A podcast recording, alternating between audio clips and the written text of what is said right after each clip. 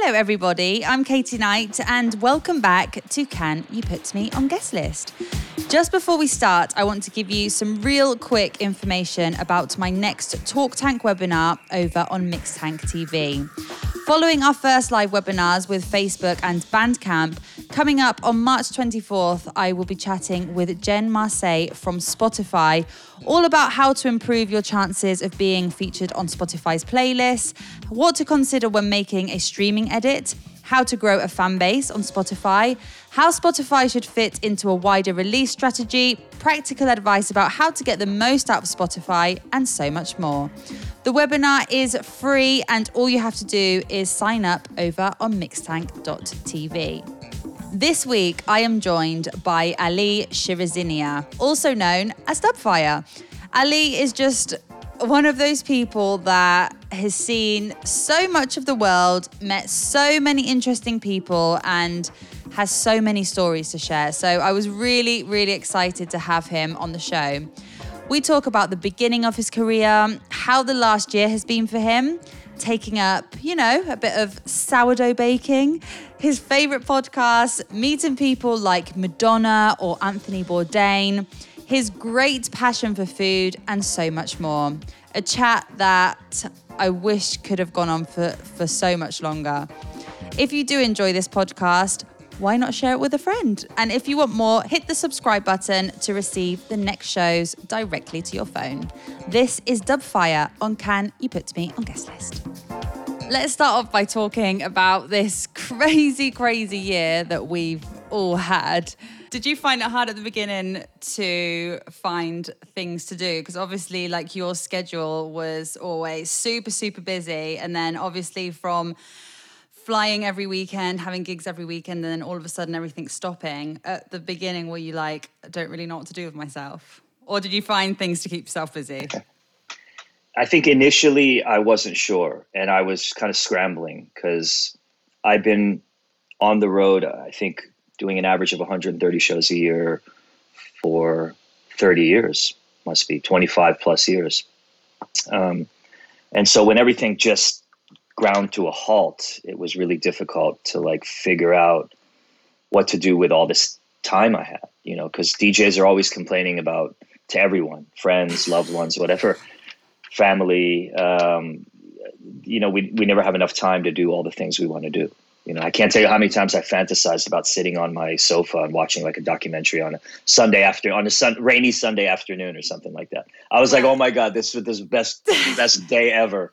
I was literally just about to say to you that I watched an interview that you did with Exceed, and it was like one of them fast fire, them quick fire questions. And they one of the questions, the last one was um, a dream come true or a, what or your biggest dream or something like that. And your answer was to get more sleep and to sit on my sofa yeah. on a Sunday and watch TV. I was like, well, your dream came true. true. dream came true. In a, in a, you know, be careful what you wish for. I literally, uh, and that wasn't um, that long before the pandemic either. It was literally a few months before, I think. Yeah, I think people, you know, in my generation who've been doing this a long time, being on that tread treadmill, you know, going, you know, however many miles per hour, like never being able to get off. Um, we we were used to it. It's like it's like uh, it was. It's I guess a good metaphor is like when someone's released from prison and they've been there so long, and when the guards are like, "You're free to go," and they're like, uh, "Oh no." They, they go, you know what, and then uh, and then they kind of want to retreat back into what they yeah. know, what, what, you know, their their their comfort zone, and so um, yeah, we were just really you know thrust out of our comfort zones and weren't sure what to do with our time initially, but then you know, um, you you just you realize that you can't uh, affect the situation by getting upset or having stress and anxiety. Obviously, we all had to make some major adjustments, um, you know, to be able to get through it financially and psychologically and mentally, you know. Um, and I think a lot of people are still struggling. And it didn't help that, you know, you, I had friends. Everybody had friends who were going down the conspiracy theory rabbit hole, or oh, yeah. or um, everything became a, a hot button like political debate and issue. There was a lot of division. I had to purge a few uh, people from my life, friends and colleagues.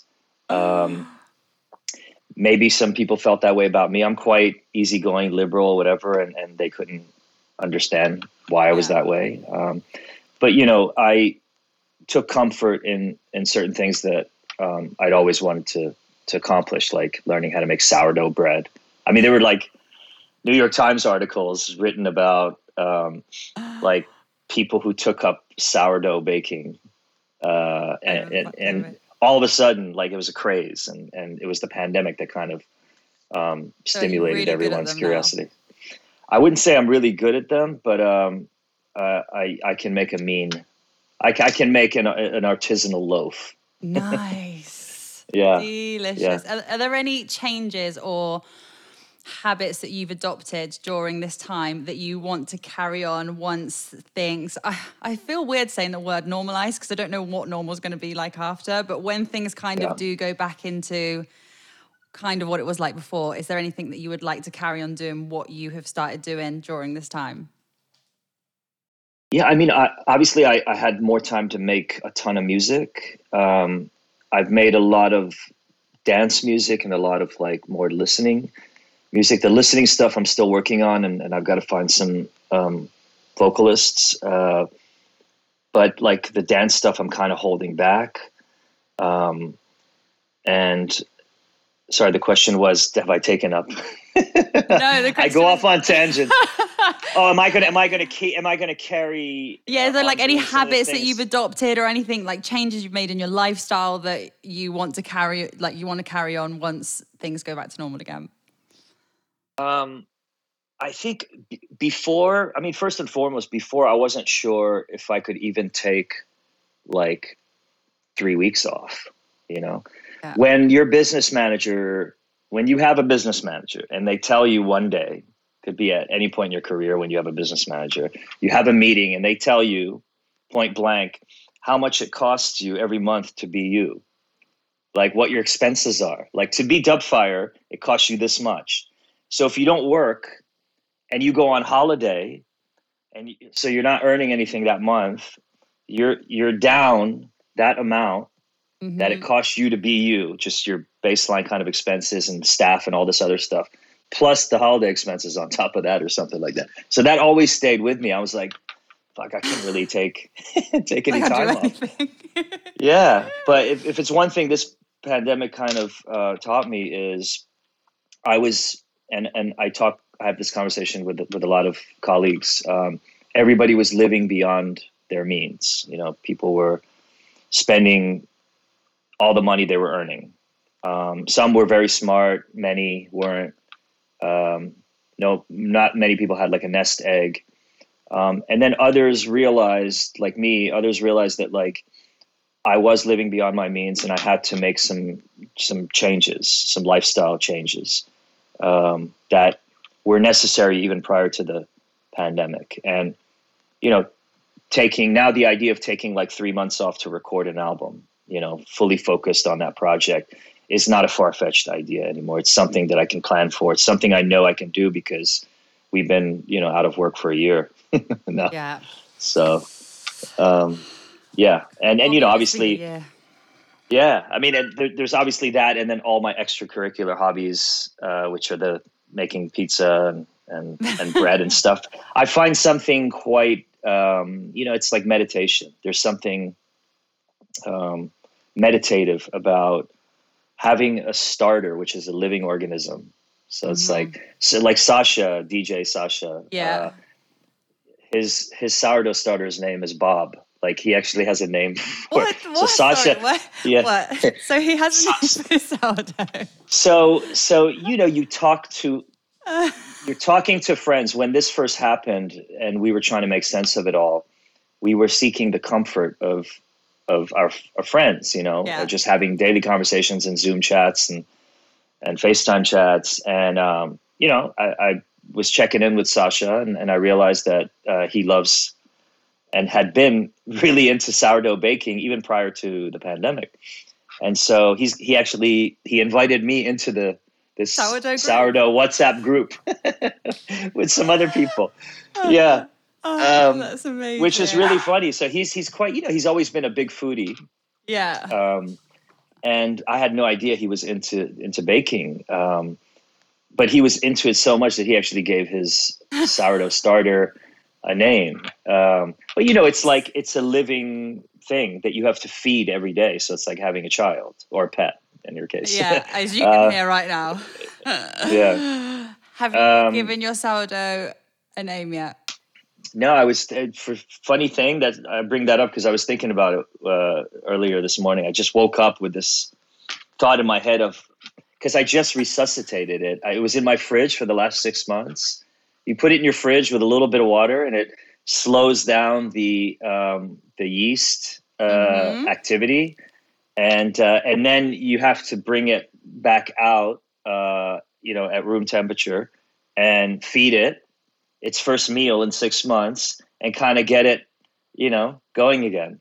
And uh, and I was thinking, I never gave I never gave it a name six months ago. I, better think, think, of a good you name. You should I think you need to give yeah. it a name? I don't. Yeah, because then it becomes more personal, you know. Yeah, exactly. Then it can be like a little Tamagotchi. exactly. it's gonna be yeah. like gonna feed yeah. It. So so for anybody that's going to be watching uh, this podcast, uh, please submit names to you and and you can relay them to me. I absolutely will. That's so good. so, this podcast is all about kind of talking about people's journeys, where they started out, and stories and memories that they've made along the way. So, I would like to start off by asking um, where your love for music came from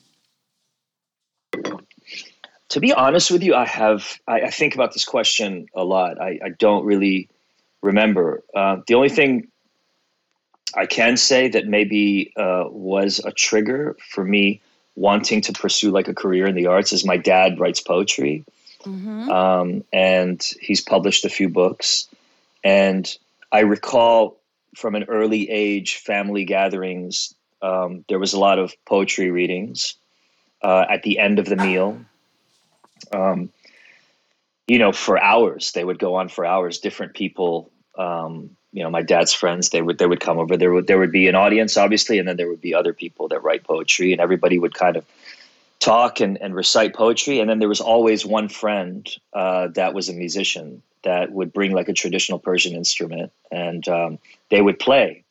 because uh, you know it, it, it, it enhances the effect of, of, of the poetry reading when you have like this beautiful classical Persian music kind of playing, you know, right alongside it. So I think that was I, I really always gravitated towards that, like the sound of that. You know, the the the relaxed voices, the pauses, the music that was kind of you know the interplay between the music and the voices and things like that. Um, and then, you know, as I got older, uh, you would hear you know poppy Persian music, but I never gravitated towards that. I didn't like it. Thought it was cheesy even at an early age. I always preferred like the more classical pieces. Um, then when I came to the states, um, I think the other big catalyst for me uh, in looking back is I didn't really fit in. I wasn't like a popular kid. I was like sort of an introvert. And so a lot of my friends were also introverts. We, you know, introverts gravitate towards one another, obviously. We all create social groups and little cliques. Um, and most of the people in my clique were like what was called back then, it's probably a highly inappropriate word. they were called art fags. like that's what the popular the, the popular kids would call me and my friends art, art fags, fags because we loved photography, poetry, music. We loved the arts, mm-hmm. uh, and they thought we dressed gay, like because we would wear you know thrift clothes and and um, and you know we had the new wave look or the goth look or whatever like that. So we weren't like we didn't fit the the mold, um, and we weren't the popular kids in school. So that's what we were called, and and um, and most of those friends that I had, um, because they were they had an artistic streak, they were really into uh, like alternative music. And the more I went down that rabbit hole, the more uh, I discovered. And for me, music was always like, and still is this day, like an escape. So I think, you know, initially, while the classical Persian music and instrumentation was pleasing uh, to my ears, um, later on it became more about escaping from my daily reality. And music was that escape and, and remains that escape to this day. So, at what point or, or when and or where did you start learning to DJ and to make music, or was there somebody that taught you? Nobody taught me. I was even before I got into dance music, I was really into hip hop, like all the early hip hop. I was a break dancer. I had a break dance crew. I was a breakdancer, yeah. I did not know yeah. that. And I love that. Yeah. Yeah. I had like, you know, a little foldable piece of cardboard that we'd carry around everywhere. Somebody else carried the boombox. We all had these like hoodies that um, I can't remember what the, there was a there was a name for them, and I can't remember. It's like parka hoodie, whatever that you could that that was made of this material that you could kind of slide very easily um, on the cardboard. When when you did the windmill and all that other stuff, you know. Uh, and you still do it? Yes, yeah, so I don't do it anymore. No, I, would probably kill myself. I wasn't very good at it either. I wasn't like you know great at it, but I I could do it. You yeah. know, to the best of my abilities. Uh, and I was always like the guy with the tapes as well. So I would record mixes on the radio and and give them to the guy who had the boombox. Um, and uh, I, I would stay up late night on weekends just listening to all the mix shows. I mean, a lot of DJs from my generation, the the way we got in, really interested in dance music and mixing and DJ culture was via mix shows that would happen late at night. You know, so there were some popular ones that incorporated more like R and B, more commercial um, stuff. But if you waited long enough and, and, if you turned the dial just to the right, you know, mm-hmm. local uh, station, you would be rewarded with like a super underground mix. I mean, the the reception wasn't very good, but you know, I recorded all of them, I studied them, and uh, obviously um, DJ culture was a big part of like hip hop culture. So I didn't even own, you know, when I when I learned how to DJ, I didn't even own um, 1200 turntables. I, I, had like a, a shitty, cheap Technics turntables with no pitch control. Um, and uh, I just slowly got more and more into it. And then I started playing house parties. So it started with me by recording mix shows, um, then gravitating towards playing house parties where I was playing on the you know somebody else was supplying the sound system mm-hmm. and stuff and i was like oh my god this is amazing so i learned actually how to mix by playing house parties and i was also doing school dances because i started oh. to get a, a, local oh. reputation yeah i love that. which was funny yeah so i've done weddings i've done like i've done it all so at this point, were you were you studying or were you working? Did what were you like your first jobs before music became a career? I was like, I wasn't really interested, and I kind of checked out in school. I wasn't mm-hmm. Interested in anything. I was just kind of taking. I was in school and taking classes because I felt like that's what you needed to do, um, and obviously you had the pressure of um, doing something with your life that your parents were always reminding you about. Uh, but I, you know, I, I, you know, more and more as each year went by, I just kept being more of a daydreamer in class. And um, I, uh, you know, I, I would kind of check out during um, school. I would be drawing. I would be like drawing, and I was a very good artist as well, like illustrator. So I was like drawing record label covers and writing the credits. Wow. Like, yeah. So there's a lot to be said about like, you know, achieving. Obviously, if you set your mind to it, you can achieve anything, but you really have to be a dreamer first. You got to like yeah. Dream, you have to visualize yourself doing that thing that you want to be doing. And the more you do that, the more that becomes not such a far fetched mm-hmm. um, goal. Uh, it becomes something really attainable and real. So um, that's that's kind of what I did. And then um, I remember getting a fake ID because uh, I got asked to play a nightclub and I wasn't old enough. In the end, they didn't card me, but I always carried that fake ID around just in case. Uh, and you know, I started to develop like a reputation of playing really interesting, um, eclectic music uh, in the DC area. So okay, so then at what point did you realize that you were or you could make a career out of music, and you just decided just to focus on that? I remember we got asked by Simon. I was we were like doing the Deep Dish project mm-hmm. for years before we were able to quit our day jobs. Um, I think I was working in the mailroom of some telecommunications testing company, and Sharam was working at a at a shoe store. he was managing the shoe store; it was like his store, uh, and we were working all day um, at our day jobs, and and then all night in the studio. And you know, certain projects really um, brought us a, a, more of a global audience. You know, we started to get known locally, and then in like New York, Chicago, Detroit, LA circles, and then with the DeLacy thing for Slip and Slide, which was a UK label, that brought like you know global attention, and then things just started to ramp up from there very very quickly.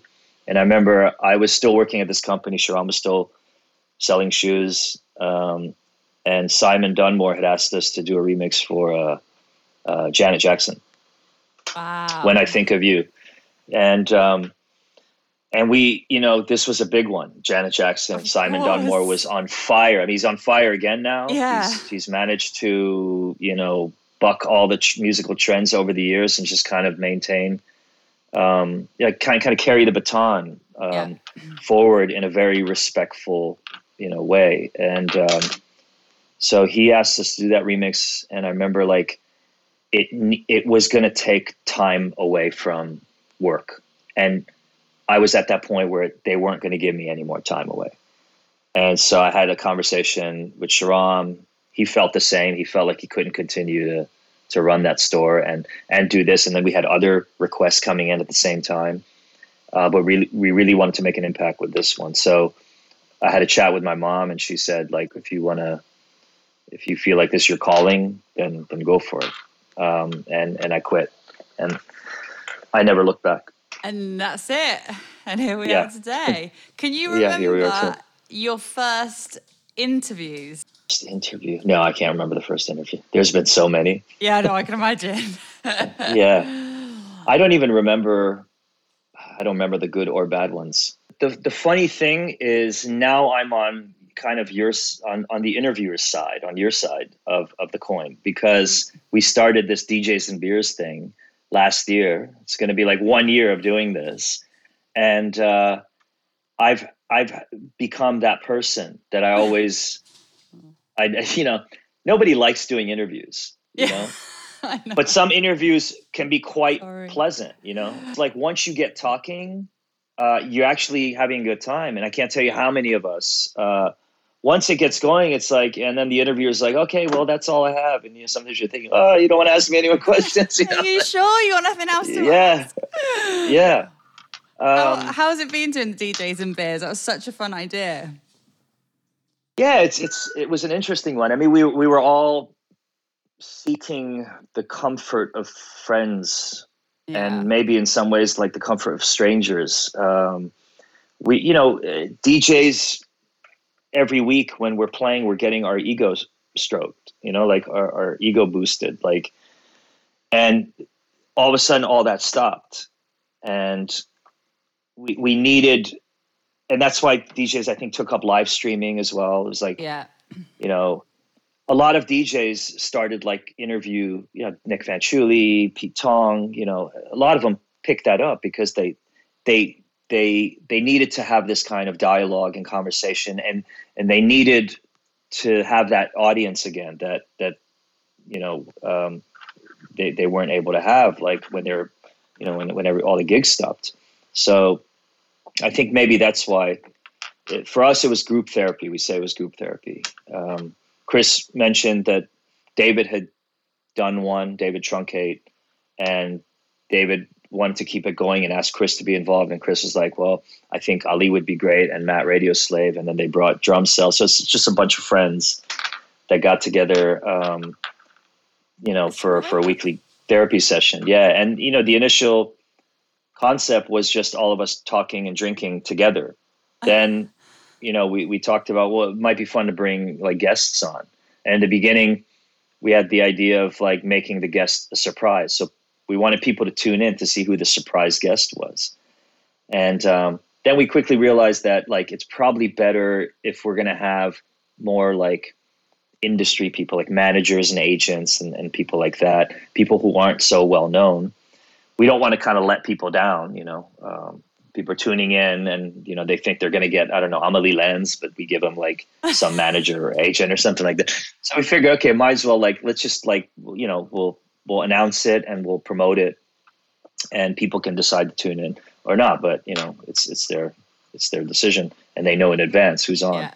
So then, um, so then it just became you know uh, it got to a point right now where like I have people reaching out to me, and the other guys do as well.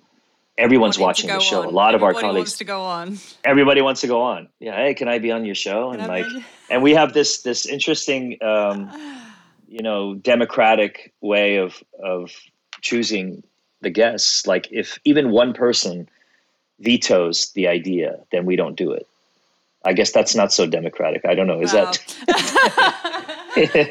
autocratic. Yeah. Which have been like your favorite episodes that you've done so far? Who have been good well, i guess it's democratic because everyone has to agree you yes. know on on the guests. Yeah. If there's one person yeah, that doesn't then we don't do it. yeah.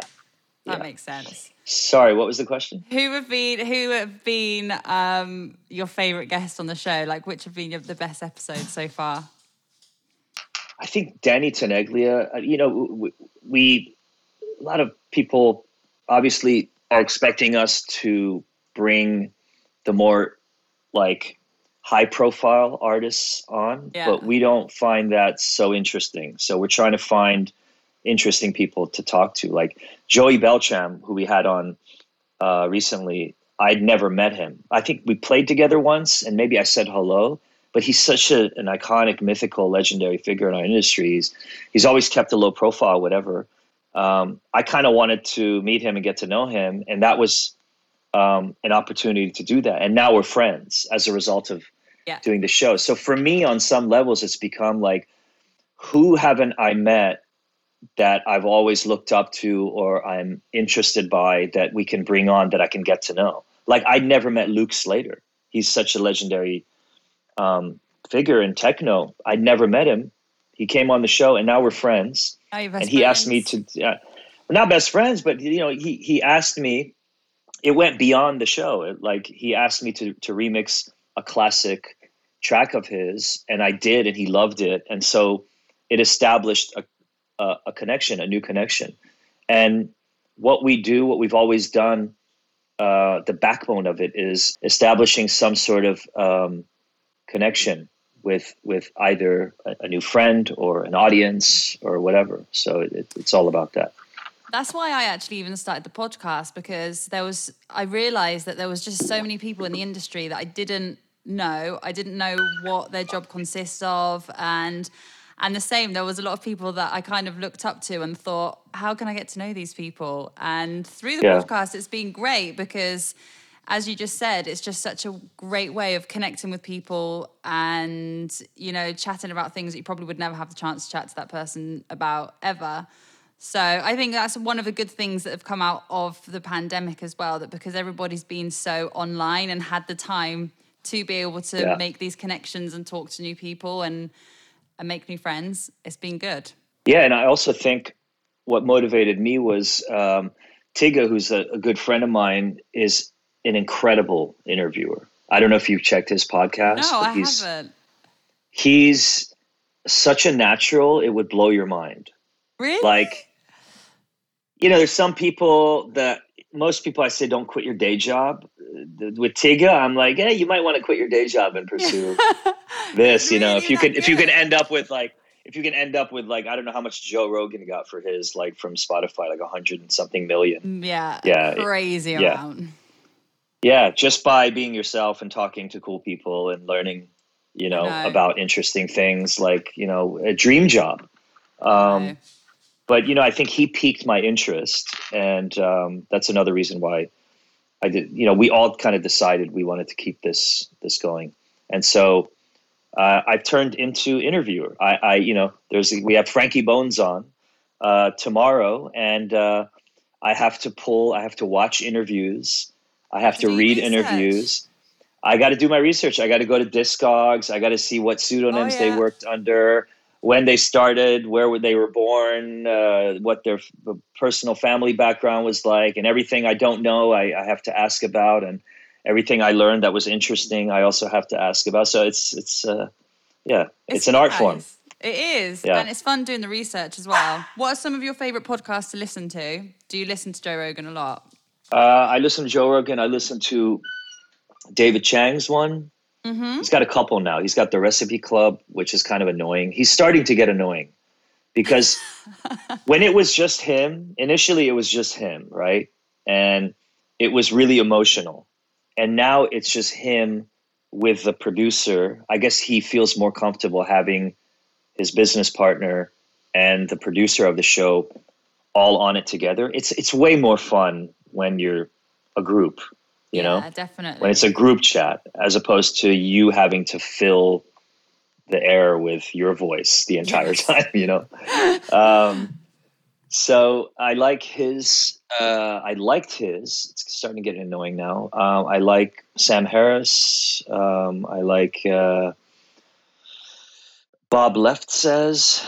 Mm. There's uh, Michael Moore's doing one that's pretty cool. Uh, obviously, uh, I like uh, listening to Bill Maher's show as a as a podcast.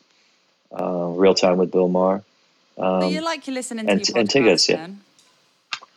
I I was even before the pandemic. Uh, I found that listening to someone's voice, you know, like when you're on an airplane and you're kind of wired and you need to sleep, or you're you're on first and you're waiting for everyone to board and and there's all this chatter and noise and you know the annoying thing of everybody constantly walking by you whatever. Yeah just putting on a podcast kind of takes you away from all that. And it always induces sleep for me. So i can never get through a full podcast if You're i'm uh, sleep. if i'm sitting there with my eyes closed listening whether it's in bed or or even if i'm like working around the house, when I'm listening to a podcast, I start to get really, really tired. It kind of relaxes. Yeah. Me. Yeah. There's some great sleep. concepts of of podcasts now. I listen to a podcast called Castaway and it's about other podcasts. So they have different guests on and they talk about really? what's your favorite podcast. And it's really interesting because ah. you find like loads of other podcasts that you probably would never have even found. Yeah. And I was listening to yeah. one this morning with Joss Stone, and she was talking about a podcast that she listens to called um, things that you need to know. So basically, it's literally every episode are just re- about really random things. So there's a whole podcast just. But, about but you but you should know them, yeah. Yeah, there's a whole podcast yeah. just about carrots and like the, all of like all of this data on this so much scientific knowledge of just about carrots yeah. and all yeah. of these random things. There's so much out there now. It's unbelievable. I absolutely love it. Yeah, I don't know. Like, I, I, guess it's I don't know if it's a byproduct of the pandemic. Um, yeah. That like you have all this. You can't even like put this in like the innovation. I mean, obviously you're going to have innovation.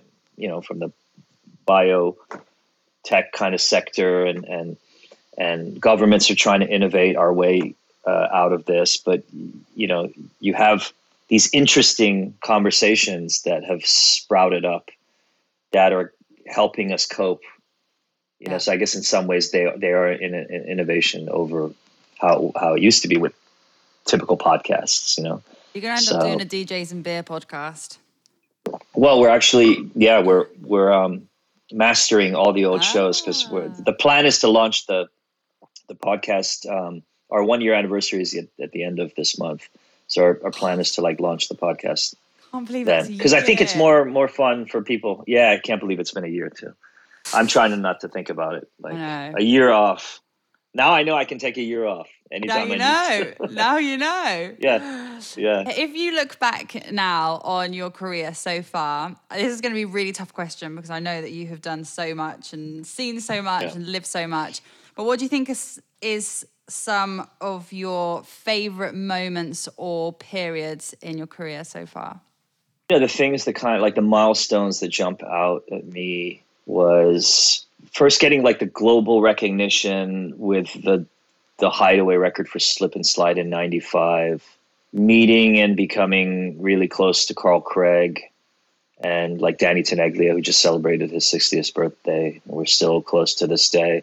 Uh, you know meeting certain people in the industry like madonna. I mean it, it's funny because a lot of I had this conversation.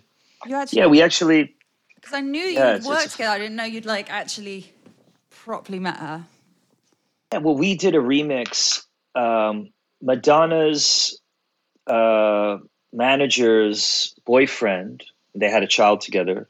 Uh, Madonna's manager and the boyfriend. He was Ice T's manager, and mm-hmm. he um, he became our manager shortly after we met Madonna. And the reason why we met Madonna is she asked us to remix uh, a song of hers called "Music," and we did it, and she loved it so much that um, I remember one day I was just back from tour and our lawyer texted me and Sharam and said, you know, you guys going to be available in the next 10 minutes. You're going to want to take this call. And we're like, what are you talking about? He's like, just, just make yourself available. We're like, okay. So he calls in 10 minutes and, and he's like, guys, hang on a second. Okay. And then he switches back over and it's Madonna on the line. What? So yeah, but yeah, Madonna's telling us how much she loves the the the the mix and our sound and how she's embarking on a big world tour. But before she does the tour, she's going to do a small show at the Roseland Ballroom in New York for friends and fans mainly. A very very small intimate show. And she's like, I asked, you know, Everlast from House of Pain, he's going to come out because by then he had moved away from the hip hop mm-hmm. thing and he was doing like him and with acoustic guitar and singing.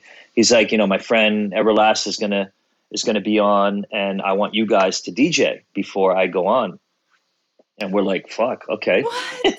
um, yeah, and so she said, you know, and everything happened very quickly. She said, "Can you can you come to New York on on this day?" And we had a show in like Acapulco, Mexico, the day before, and we knew it was going to be a late one, and we're going to have to go straight to the airport to kind she wanted us to co- go and do rehearsals with her.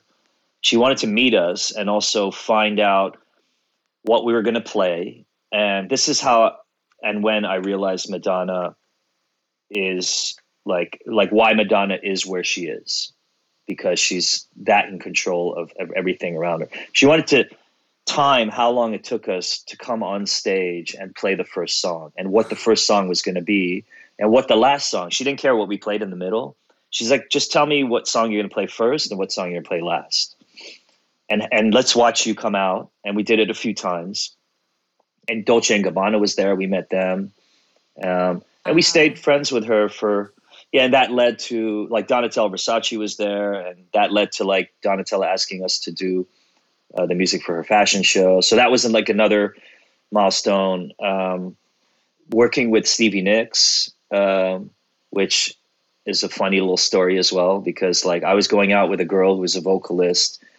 We were working on our second album, the Deep Dish second album, and she really wanted to sing on the album. And she said, "Hey, you should cover uh, Fleetwood's Mac's Dreams." And I knew the song, and when she started singing it to me, I'm like, "Wow, your your voice sounds really good with this song." And it started to trigger ideas. So I got her in the studio. I did the backing track, and it sounded amazing. I played it for Sharam and Sharam's like, "It's great, but like we have to let the vocalist who we have now for this album project sing it." So I had to go and tell my girlfriend at the time, "Thank you for bringing me your idea. Thank you for singing on it. We we love it, but we're gonna have to get the vocalist to re-sing it." And so I was like, "Fuck, I'm gonna."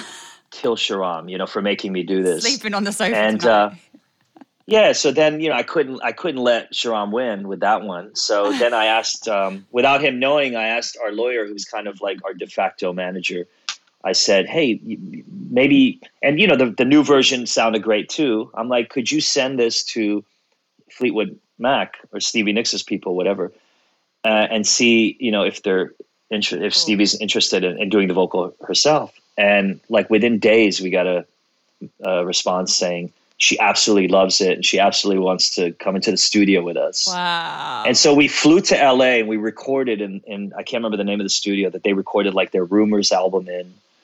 Um, and here I am less than a week later after we, we sent it to them. Here I am because I'm very good in the studio and working with session musicians and stuff like that. So I'm like, you know, in, in the control room and Stevie's in the vocal booth and I'm like coaching her how to re-sing her massive hit with Fleetwood oh Mac for for us, and and I just had to pinch sorry, myself. Sorry, can you do that again?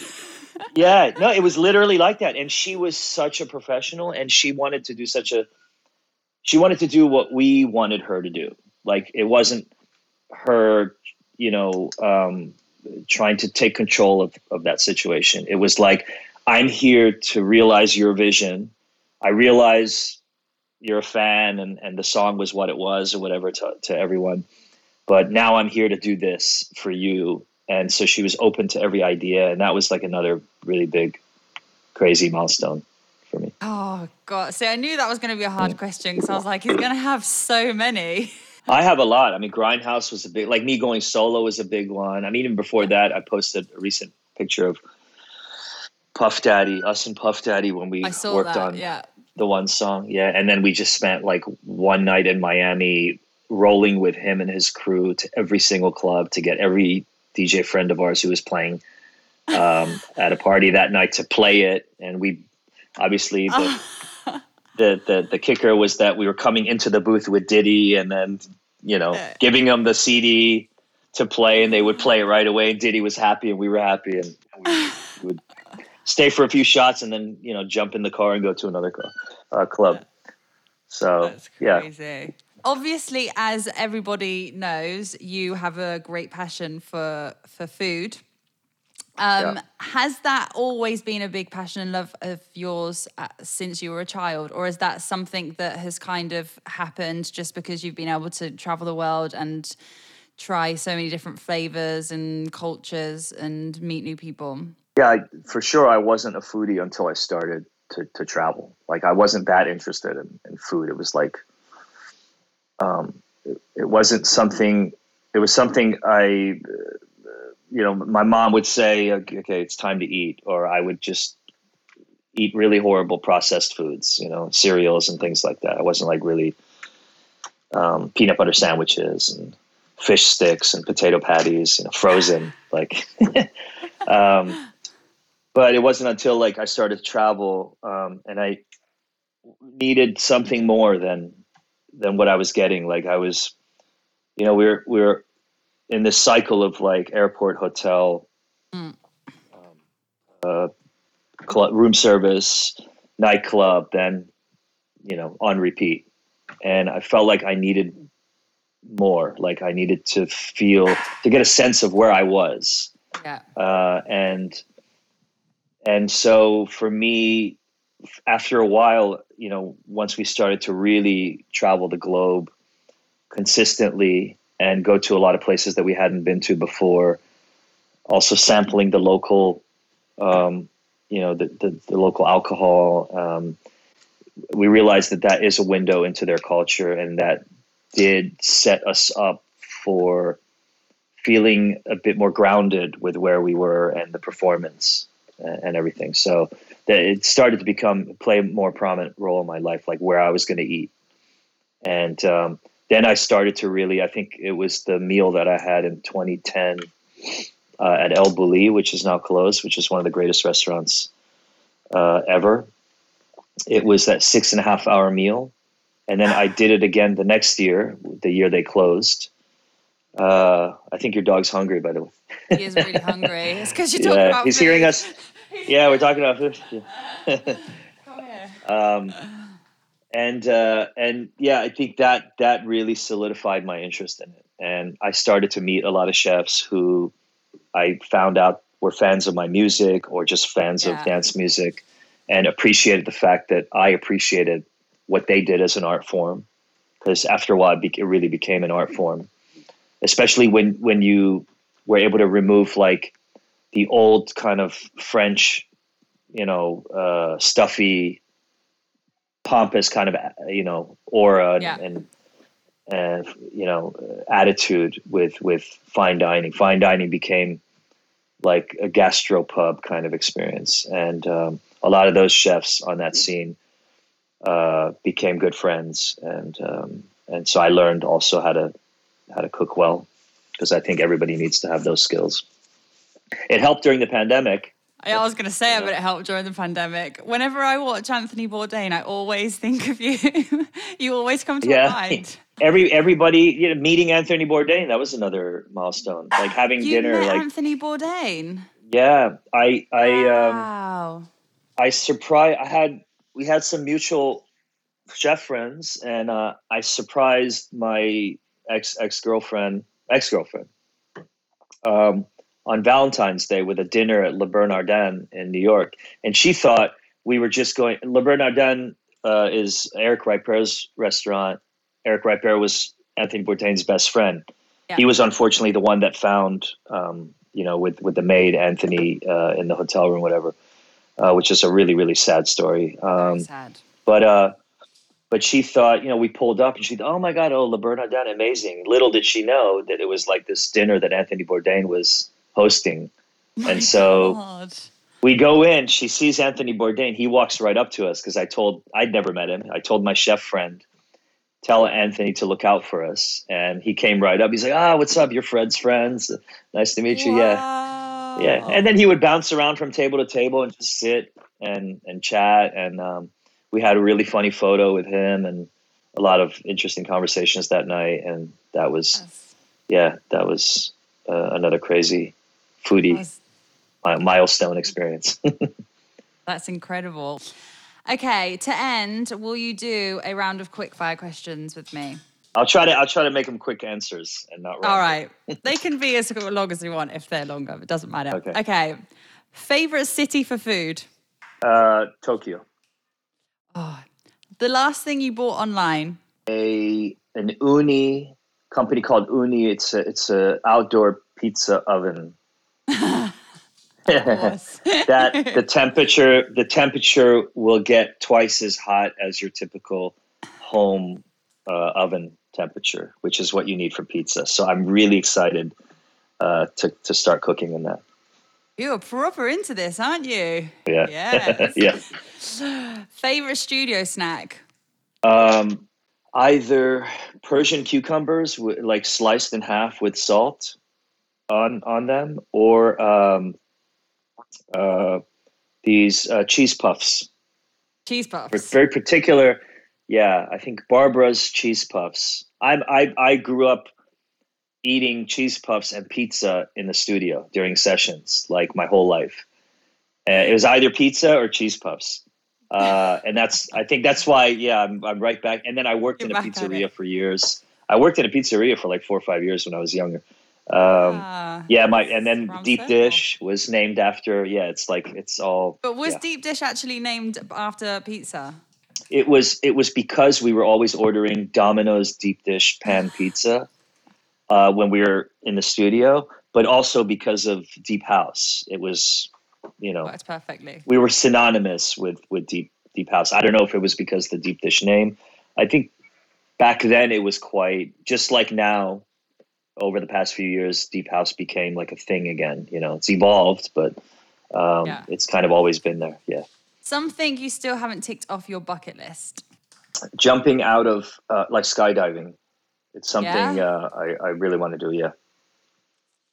I want to do I want to do that in Dubai over Palm Island. I know where I want to do it, and I was planning on doing it for my fiftieth, but um, yeah, maybe I'll do it then.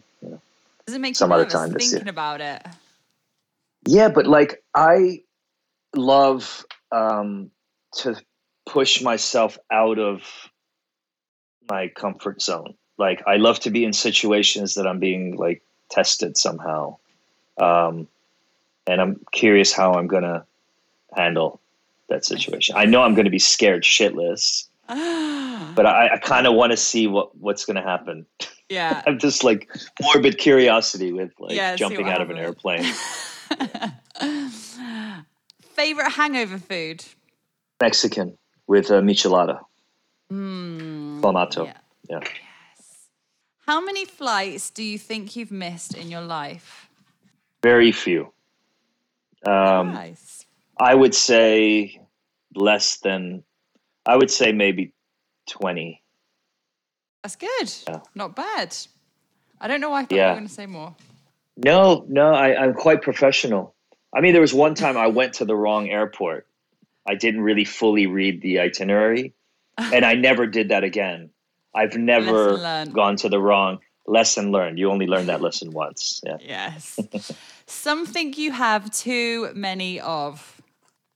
Uh, black uh, shirts.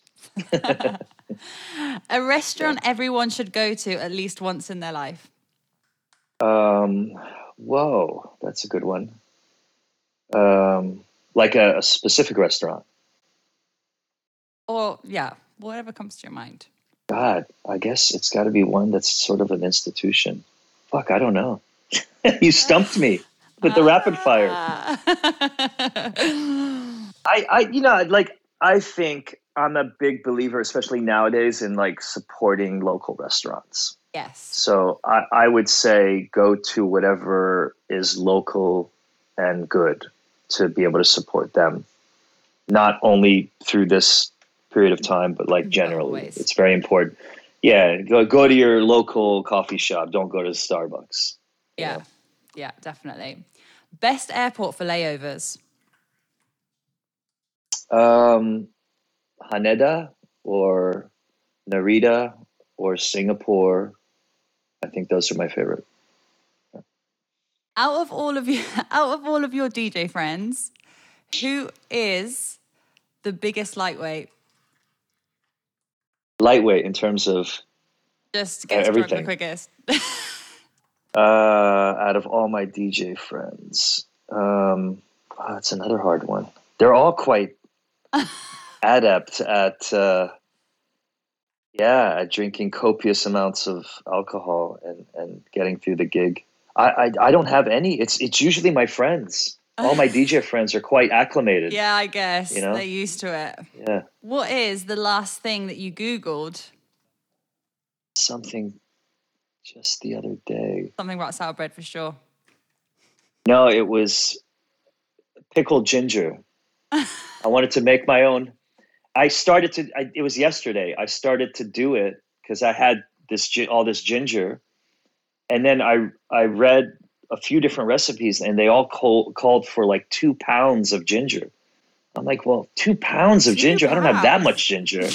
yeah, I'm like, I just you know I have like a big It's Just a have big stock. Well, not not even a bit of. I had a big stock, but you need two pounds of ginger sliced thin with all this other stuff to make pickled ginger. But uh, that's the last thing I googled. And the final question, because the podcast is called Can You Put Me on Guest List? Do you have a guest list rule? Um, yeah, I mean, like I have all the time friends asking me for guest list. Don't tell me the day of, Mm-hmm. or like the night of. You know, two hours before I'm due to play, or when I'm en route to like the the venue. Don't tell me then, uh, and um, don't give me like a ton of names. You know, you plus one, you plus one a couple days before. I'm not even asking for like a week before. Nobody knows what they're to do next week. Um, they kind of make the plan. I realize they make the plan. Maybe that they wake up and they're like, hey, tonight I'm going to do this. Yeah. Uh, but don't tell me, you know, after you've had your dinner and you're you're a little drunk. I'm thinking coming down tonight. Can you throw me? Especially if it's a festival. I have friends that like say, ah, "Can you put me on?" And they don't realize, like, you know, it's not that easy. what it what it takes. It's not that Yeah. easy for a festival. yeah, absolutely. And when you tell them no, they sound disappointed, and I, and I just want to like stop everything I'm doing, pick up the phone, and kind of school them on, you know, yeah. Yeah. I think this this should be on that podcast, like everything that that you know, what was the podcast called, like where they they Oh, te- um, the Teach you about- that you should know. things that you should know. Yeah. How to Guest list- ask for guest, Guest list etiquette. Yeah. Guest list etiquette. I think DJ etiquette should be on on Yeah, that it as well. should. It should. We Yeah. should message them. You know I was thinking about doing? Yeah. But I've asked this question, this guest list rule question to everyone that has been on the podcast so far. I think I've done like 53 episodes or something so far. And I was like, I'm gonna when I've done like hundred, I'm gonna get everybody's answers together and do like a little booklet and put it together and publish it somewhere. this is Wow, you've done 53 of these. yes, I have. That's crazy. So who's the most interesting? Now let me turn the tables. Who's the most interesting Oh. person that you that you interviewed? Who was okay, Uh, let's let's start with this. Who was the first person you interviewed? Because I haven't listened to the shows. The Yeah, first person I I, interviewed was um, Rob from Lock and Load Events. They used to do, they're a promoter.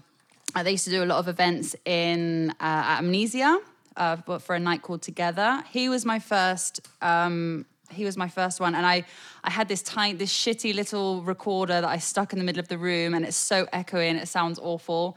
But he was my first one, and the most interesting one. Oh God, that's a really Who was who was the last interview that you did before me? Hannah Wants. Hannah Wants. Okay. So Hannah? from Lock and Load to Hannah Wants, and in between, who was the who was the most interesting? Like that you, or like the the one that was the the, the that you really struggled with to get them to talk, say anything beyond like yes or no, because those are the worst interviews too when they don't have anything to say. But you know, there's like a wealth of knowledge and experience in there Yeah. somewhere, and you got to crack that shell and get them comfortable and talking, and everything you try uh, doesn't yeah, work. Happens. Yeah, Do you know who Nick Yates is? Yeah, So I had Nick Chief. Yates, Yeah. Chief, yeah. and it was kind of the opposite though. It wasn't I couldn't get words out of him. It was just I couldn't make him stop. Yeah, yeah. Chief, Chief is yeah. I mean, he's he's uh, calls everyone Chief. Everyone's a chief. Everyone's a chief. Uh, he was fun. and uh, yeah, he's he's the best. Yeah, Yeah, he was he was he was fun though. He he we had a we had quite a good laugh. Um, and then another fun one that I really enjoyed was with Eats Everything because he just had so many great and m- many great stories from when he was younger. He's and starting out. fantastic too. Absolutely Yeah. fantastic. He was good Yeah. to interview. I did one with Jesse Rose as well, and that was really really uh, interesting. That Yeah, was more Jesse was my ex manager. He was my Yeah, ex creative manager for two for two years. For two years, yeah. Ah. Yeah. Well, that's what it was all Jesse about. and I are really close. Yeah. It was when he just started um, the agency. What um, OCA, yeah. OCA. O- OCA, it. yeah. So that was a good one too. I don't know. I've had I've had quite a few favorites. This one as well has been one of my favorites so far. Glad to hear it. Oh well, I won't keep you much. All right, I'm gonna feed you. Don't worry. I'm gonna feed Yeah. you now. Yeah, someone's Um, hungry. Somebody is hungry. Thank you so much for your time. I hope I get to Pleasure. see you soon somewhere. Yeah. Where are you now? You're, are you still in Barcelona or? I'm in You're in- Ibiza. Ah, really nice. I was actually there for. I had a good friend of mine who sold his half of the company to his business partner, uh, left Barcelona and moved to a villa in Ibiza, and is so happy, I. like unbelievably happy. And it's like a three bedroom house that he's renting that he he wants to buy, and and he's like, you know, whenever you would come to Ibiza, you have a room here. So I went just before Christmas for a couple of days, and we had a great time. And I went back um, for New Year's, and I stayed a week, and we just barbecued every day. And we have views of Es- Esvedra, and it was just like magical to be on the island without all the, you know, all the parties and riffraff, and so different. and it was quite it? peaceful. Yeah, it was my first time. The only um, in the past, I was only there during the, the season and for weddings like in October. But beyond October uh, and before like May, end of May, I was never in Ibiza. And so being there over New Year's was just like a, a really interesting experience. Do you know, I just thought the last person I didn't interview on my podcast wasn't Hannah Wants. It was um, Moulinex. Do you know who that is? Moulinex. Moulinex. He run. He has a label called Discotexas, and basically he used to he w- used to study um, astronomy and then but also had like a, a uh, was all, has also been really passionate about music and now mixes like his studies with um, production and he was Oh. so interesting to talk to he's a guy from, Yeah. from lisbon yeah should probably should probably connect him and Jeff Mills because Jeff Mills is very much into maybe i should alien worlds and the Yeah. universe and all that stuff. Absolutely. All right, Ali, thank you so, right. so much for uh, for Welcome. spending some time with me and take care. Enjoy your time your family. You. Enjoy your sourdough. Think of a name. Don't abandon him. Think of something. Yeah. Yeah, please, uh, your your your listeners, please, they can submit the names to you, and you can, you know, And we'll choose. pass them on to me, and and yeah, we'll do something with the winner. We'll, we'll have to let's do, do something it. interesting. All right, thanks, Thank Katie. you. Good good seeing you again. Good seeing bye bye. Take bye care. bye.